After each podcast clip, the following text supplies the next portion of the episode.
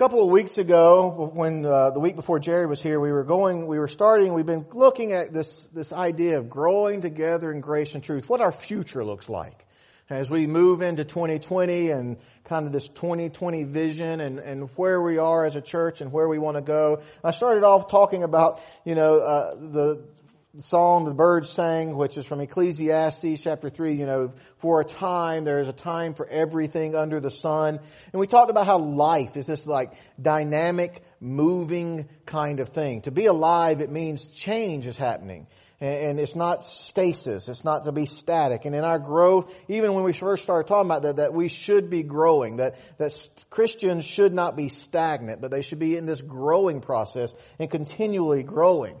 I just want to kind of do a quick review of that before we move on because as we look at this, this vision, as we think about our future, as we want to go forward, we have to realize that that our choices we really can change or we can stay the same, and that's really not an option. That there's change coming, um, and there's really only two types of change. Uh, those are either growth or decay. I mean, that's that's something's going to change. We're either going to be growing or we're going to be decaying. And I pointed out what I think is a fact that between growth and decay, there is a moment, there is a time. It varies in length of time of stasis where things kind of stay the same. But if I'm accurate as a, as I look at us, I think our time of stasis has passed. We're on the other side of that. And we stand in the danger of, of decay. We, this is where we are. We can either be growing or we can be decaying. These are, these are the only two choices we have. And which one of these we embrace is what we're going to find out in the future. And we talked about these three realities uh, of change. But change is a bad word in church. You know, a lot of times I think, uh, you know, we say the word change and, and people react like, you know, someone's screaming out unclean, unclean. You know, let's run from that as quick as we can. Um, because we want stasis, we want security, we want to know what's happening. Sometimes we want control in a world that seems out of control and, and changing so quickly and so fast. But there's these three realities as we think about change in our future, that there's a time of growth and decay. There, there is between these two this time of stasis. Um, and where we are in that is very important, and recognizing where we are. Two, our, the only choice we face is which type of change we will embrace. Will we embrace growth or will we embrace decay? And finally, don't kid ourselves into thinking that some people just choose to decay. They just choose life to be stable and they hold on and really make the choice to die.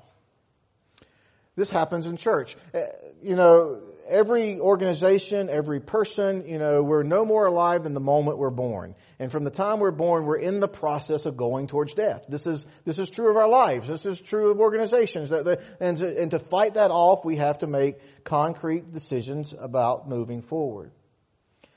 In the coming weeks, you know, I'm going to talk to us. We've, we've looked at this vision of what it means to be growing together in grace and truth. You know, and, and I'd like to put these two choices, you know, do you want to grow or do you want to decay? And, and let's put it to a vote and let's see what, what that is.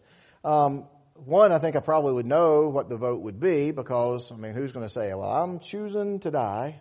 Most of us won't do that. But more importantly, what we say with our mouths and our vote is more important with what we vote by our actions. And, and our vote, our choice, the choice we make as a congregation will be seen in the coming weeks, in the coming months, by what we do, what we decide to do, and how we decide to act. We will vote with our actions and not so much with our words and with our casting of balance. So you know, this January, starting in January, we're gonna, we're gonna enjoy the Christmas time and come back in January when 2020 gets here. And I want to invite you as a church to join me on a journey. I think I have a journey picture. A journey of revival and revitalization. And here's my dream. And one of the things I really want to be is upfront with you. I want to be as transparent and I want to build us a group that we do this together. That we go on this journey together for revival and revitalization. And I will have some asks of you, some things I'm going to ask you to do as you join me, if you're willing to move in this direction. Um, and, and, that's when we'll see what choice we make about growth or decay when we come to those times. But I just want to, I just have this vision, this, this picture of us working together, working this out, growing together in this process of revitalization and revival of our church as God leads us into our future and what it will be, as He guides us into change. But first today, since I talked so much about change, let's talk about what we cannot and will not change. So this will be the happy part of our discussion. Things that will remain the same. Number one, what we cannot and will not change. God. We cannot change Him. We will not change Him. A couple of verses from the scriptures just for us to appreciate uh, the the immutability. That's a big fancy theological word. It means the unchangingness of God. From Malachi chapter 3 verse 6 says, For I, the Lord, do not change. Therefore you, sons of Jacob, are not consumed. For the days of your fathers you have, from the days of your fathers you have turned aside from my statutes and you have not kept them. Return to me and I will return to you, says the Lord of hosts. But you say, how shall we return? One of the things we, we, when we think about God not changing, one of the things that we need to recognize is that God is always willing to accept our repentance. That unchangingness of God, He looks at these people, He said, you turn from my statutes, you always do this, and I'm always the same. I'm always ready and willing to take you back. And so when it comes to our lives, that we have these ups and downs, we have these ebbs and flows, we have these highs and these lows, that sometimes we're more on track with God and our relationship with Him is better than it is, and sometimes it's less than it is. And, and we change in our relationship with God, but God never changes in His relationship with us. And He's always sitting there saying, if you'll come back, I'm right here where you left me. There, there used to be, I used to have a t-shirt, one of those little clever t-shirt sayings, you know, feel far from God, who do you think moved? You know? And, and, and, so when it comes to God's unchangingness, one of the things we can be grateful for, one of the things we can praise Him for is He's always standing there with open arms. Always willing for us to turn and come back. And that needs to be a great comfort to Him. And when we start talking about revival, that's what we're talking about. Getting closer to God, going back to God, drawing ever near Him. And we can do that with the assurance that He's sitting there waiting for us. That doesn't change. From Numbers 23, 19, it says, God is not a man that he should lie, nor a son of man that he should repent, change his mind. He, has he said, has he said, and will he not do it? Or has he spoken, and will he not make it good? One of the things that we can be grateful and praise the Lord for is that God always is truthful. What he has said is true. What he plans will come to pass. That that does not change. What God has told us will come to pass. And he has told us that, that there is coming a time where we will stand judgment where we will stand before him and he will separate goats and sheep and he will receive to himself his own. He has told us that he's coming back to receive us, that where he is, he, we may be also. He has told us there is coming a time when he will put Satan down in his place. He has told us that there's coming a time when every knee will bow and every tongue will confess that Jesus is Lord. And he's telling the truth. And that's not going to change.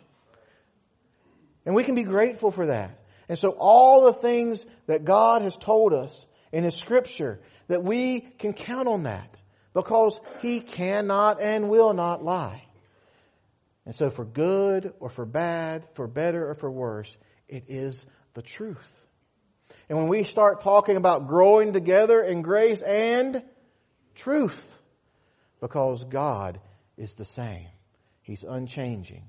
And truth Although we live in a world of relativism, a, a, world who thinks truth changes from situation to situation to situation, from person to person to person, we can stand solid on truth that is unchanging. And we can praise Him for that. Another thing about God's unchangingness from Samuel, 1 Samuel chapter 15, 20, he says, also the glory of Israel, that's the reference to God, uh, also the glory of Israel will not lie or change his mind, for he is not a man that he should change his mind. God's promises and plans will always be kept. What God promises us and what God plans will be kept. That's not going to change. He's not one who's like, oh, I was thinking about, no, you're right. We're going to put it, we're going to do it this way. Or no, let's do it that way. He's not changing his mind. God always keeps his promises and always keeps his plans. So What are some of the promises he's made to us? That all things will work for good for those who are called to glory to his glory. And lo, I will not leave you. I, will be with you even to the end of the age. Promise after promise after promise that I will send to you. Jesus said to his disciples, I make a promise to you. I'm going to the Father and I'm going to send a helper to you. And it's to your advantage that he comes. That's the Holy Spirit. That's, that's what we're feeling sometimes when we're worshiping and sensing this presence among us. That that's a promise kept to us. And we can praise God for that. So God is unchanging. And no matter what we do and no matter what we change, we will not change God. And that's why we sing about on Christ the solid rock I stand. All other ground is sinking sand. Right? That's where we will stand. And so I'm going to ask you to do something with me. I'm going to ask you to stand. And for just a moment, we're just going to praise God. I'm going to read a couple other scriptures about the unchangedness of God. And we're just going to praise Him that He's always willing to accept us back. That He's not, He's always going to tell us the truth and He's always going to keep His promises. So please stand with me. From James chapter 1, let no one say when he's being tempted, I'm being tempted by God. For God cannot be tempted by evil and He Himself does not tempt anyone. But each one is tempted when he's carried away by his own lust. There, that's, do not be deceived, my beloved brethren. Every good thing given and every perfect gift is from above, coming down from the Father of lights, with whom there is no variation of shifting shadow. Hebrews chapter 13, 8. Jesus Christ is the same yesterday, today, and forever. Psalm 102. For, O Lord, you've laid a foundation of the earth, and the heavens are the work of your hands. They will perish, but you will remain. They will wear out like a garment, but you will change them like a robe, and they will pass away. But you are the same, and your years have no end. The children of your servants shall dwell secure. Therefore, offspring shall be established before you. In Psalm 18. This God, His way is perfect. The word of the Lord proves true. He is a shield for all those who take refuge in him. Dear gracious Heavenly Father, we stand in your presence because you're a good God. You're a great God and you're an unchanging God. And Lord, I thank you that when I've been unfaithful, you have been faithful. That when I've walked away from you, you've stood there with open arms and over and over and over you received me back. I praise you for that, Lord. Thank you. As Miss Jean told us to tell you, thank you for accepting our repentance. Lord, you have given us truth, and we stand on the truth, that we understand the time and we understand the epics, and you have given us a picture of what, what's going to happen, that you have established plans and you will carry them out. And one promise you made us, Lord, is that you're coming back one day. And we stand here ready for you. We praise you for who you are. We thank you for the truth that you've given us, and we thank you for the promises you've made.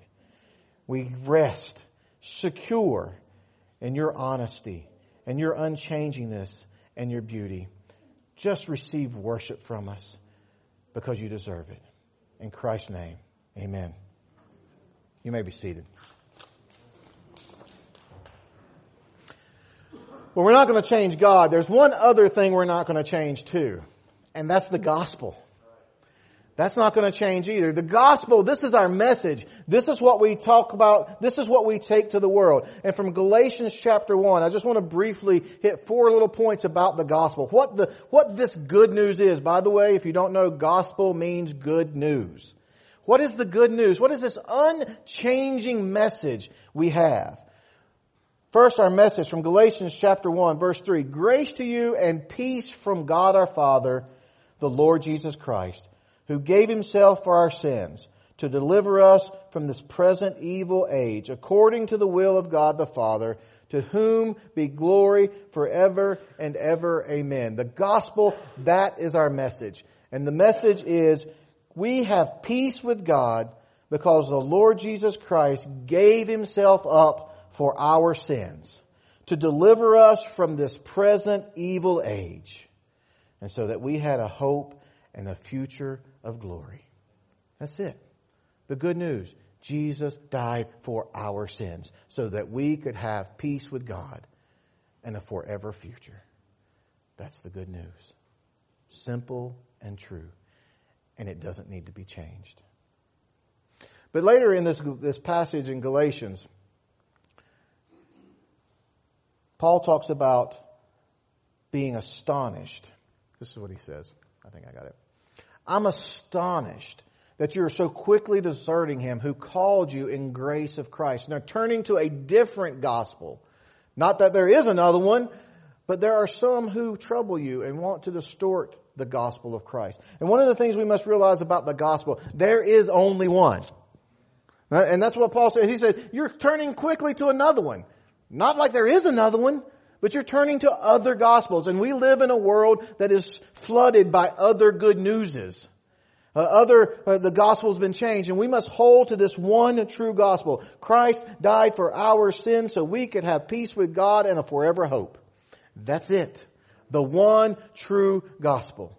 Anything else is another gospel and Paul says there is only one. And that is true.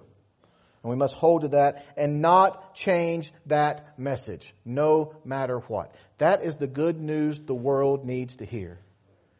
By grace, you can be saved because of what Jesus did on the cross.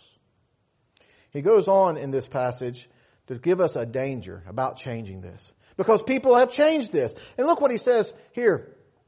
But even if we or an angel from heaven should preach to you a gospel contrary to the one that we've preached to you, let him be accursed. Set aside for destruction is what a curse means. Let him be set aside. Let the angel be set aside if it's something different than this. And he repeats it. This, as we have said before, so now I say again, if anyone is preaching to you a gospel contrary to the one you received, let him be accursed. And the Bible tells us that we need to be wary in these days that there's false prophets teaching other gospels out there, and we need to hold true to the one message of God. And that's what we cannot change, is our message. Otherwise, we'll be set aside for destruction. Now, what causes people to preach different gospels? Well, look what he says in verse 10. For I am now seeking, for I am now seeking, for am I now seeking the approval of man or of God? Or am I trying to please man? If I were still trying to please men, I would not be a servant of Christ. And, and the fact that the gospel has changed, he links it to this idea of trying to please people. And so we must understand pleasing God should be, has to be, more important than pleasing people. And here's where I think some of the rub's going to come in for us. Because there's going to come a time as we try to grow in grace, as we try to be gracious, as we try to be truth and hold to these, these constants of God and the gospel, we're going to run into a place where people want us to change the message. And in those moments, we're going to have to say, I can't change the truth. I can't change the message. I will not change the message because it comes from an unchanging God. So that leaves me with the question then, what can we change and what must we change? And that is our methods. Anybody 20 years old or younger? All right, I need a 20 year old, Kate. Do you know what that is? All right. 20 year olds don't know. Let's go to a 30 year old. Anybody 30 and younger? All right. Do you know what that is, Alicia? Okay. Let's go to a 40 year old. Any four, anyone 40? You know what it is, Tara? Like what? What is it? It's a ladle. Survey said? No, it's not a ladle. All right, Connie, how old are you? Because you're mouthing the right words. 71. What is it, Connie? It's a dipper. Oh. Ladle is something you serve soup with. Dipper is something you reach in grandma's bucket from the well and get yourself a drink of water with. This is my great grandma's dipper. We used to haul water up in a bucket out of a, with a rope and a well and go to the outhouse and this was the dipper we used at our house to drink water. I used to have a gourd that went back further than a dipper. But then time progresses and we come up with ceramic. We don't have to use a dipper anymore. And time progresses and I almost broke it. We got glass. Tervis comes along and we have plastic. Put that up front. Other plastic that we have memorabilia. How many of you remember when McDonald's used to sell glasses, the Star Wars glasses back in the day? Remember those? Well, McDonald's now has cardboard cups, right? How many of you got a Yeti? I can't afford one, so we do the Walmart knockoff Yeti. Right? If you're a backpacker, you probably have had more than one Nalgene bottle in your life, right? This is us. Right? This is a coffee cup from downstairs. They vary in sizes. Sometimes they're plastic and they destroy the world. If you really want to destroy the world, you use these.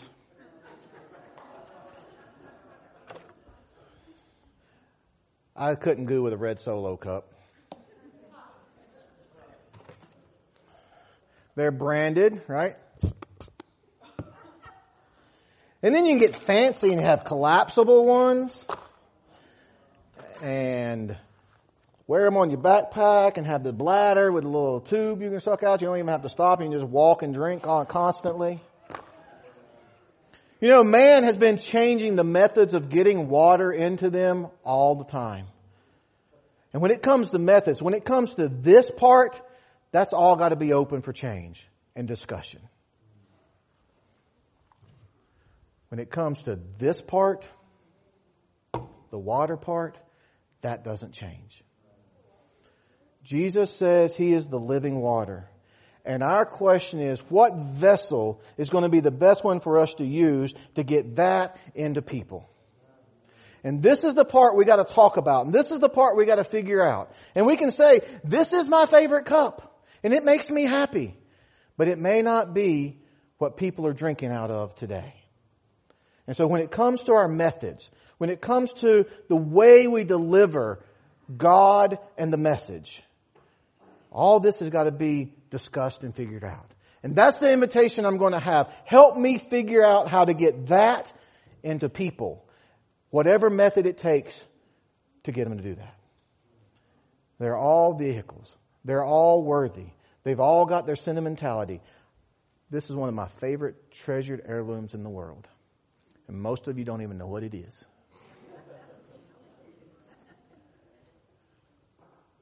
And so we can't be holding on to the methods, but we hold on to God, unchanging, and a message of the gospel that is unchanging.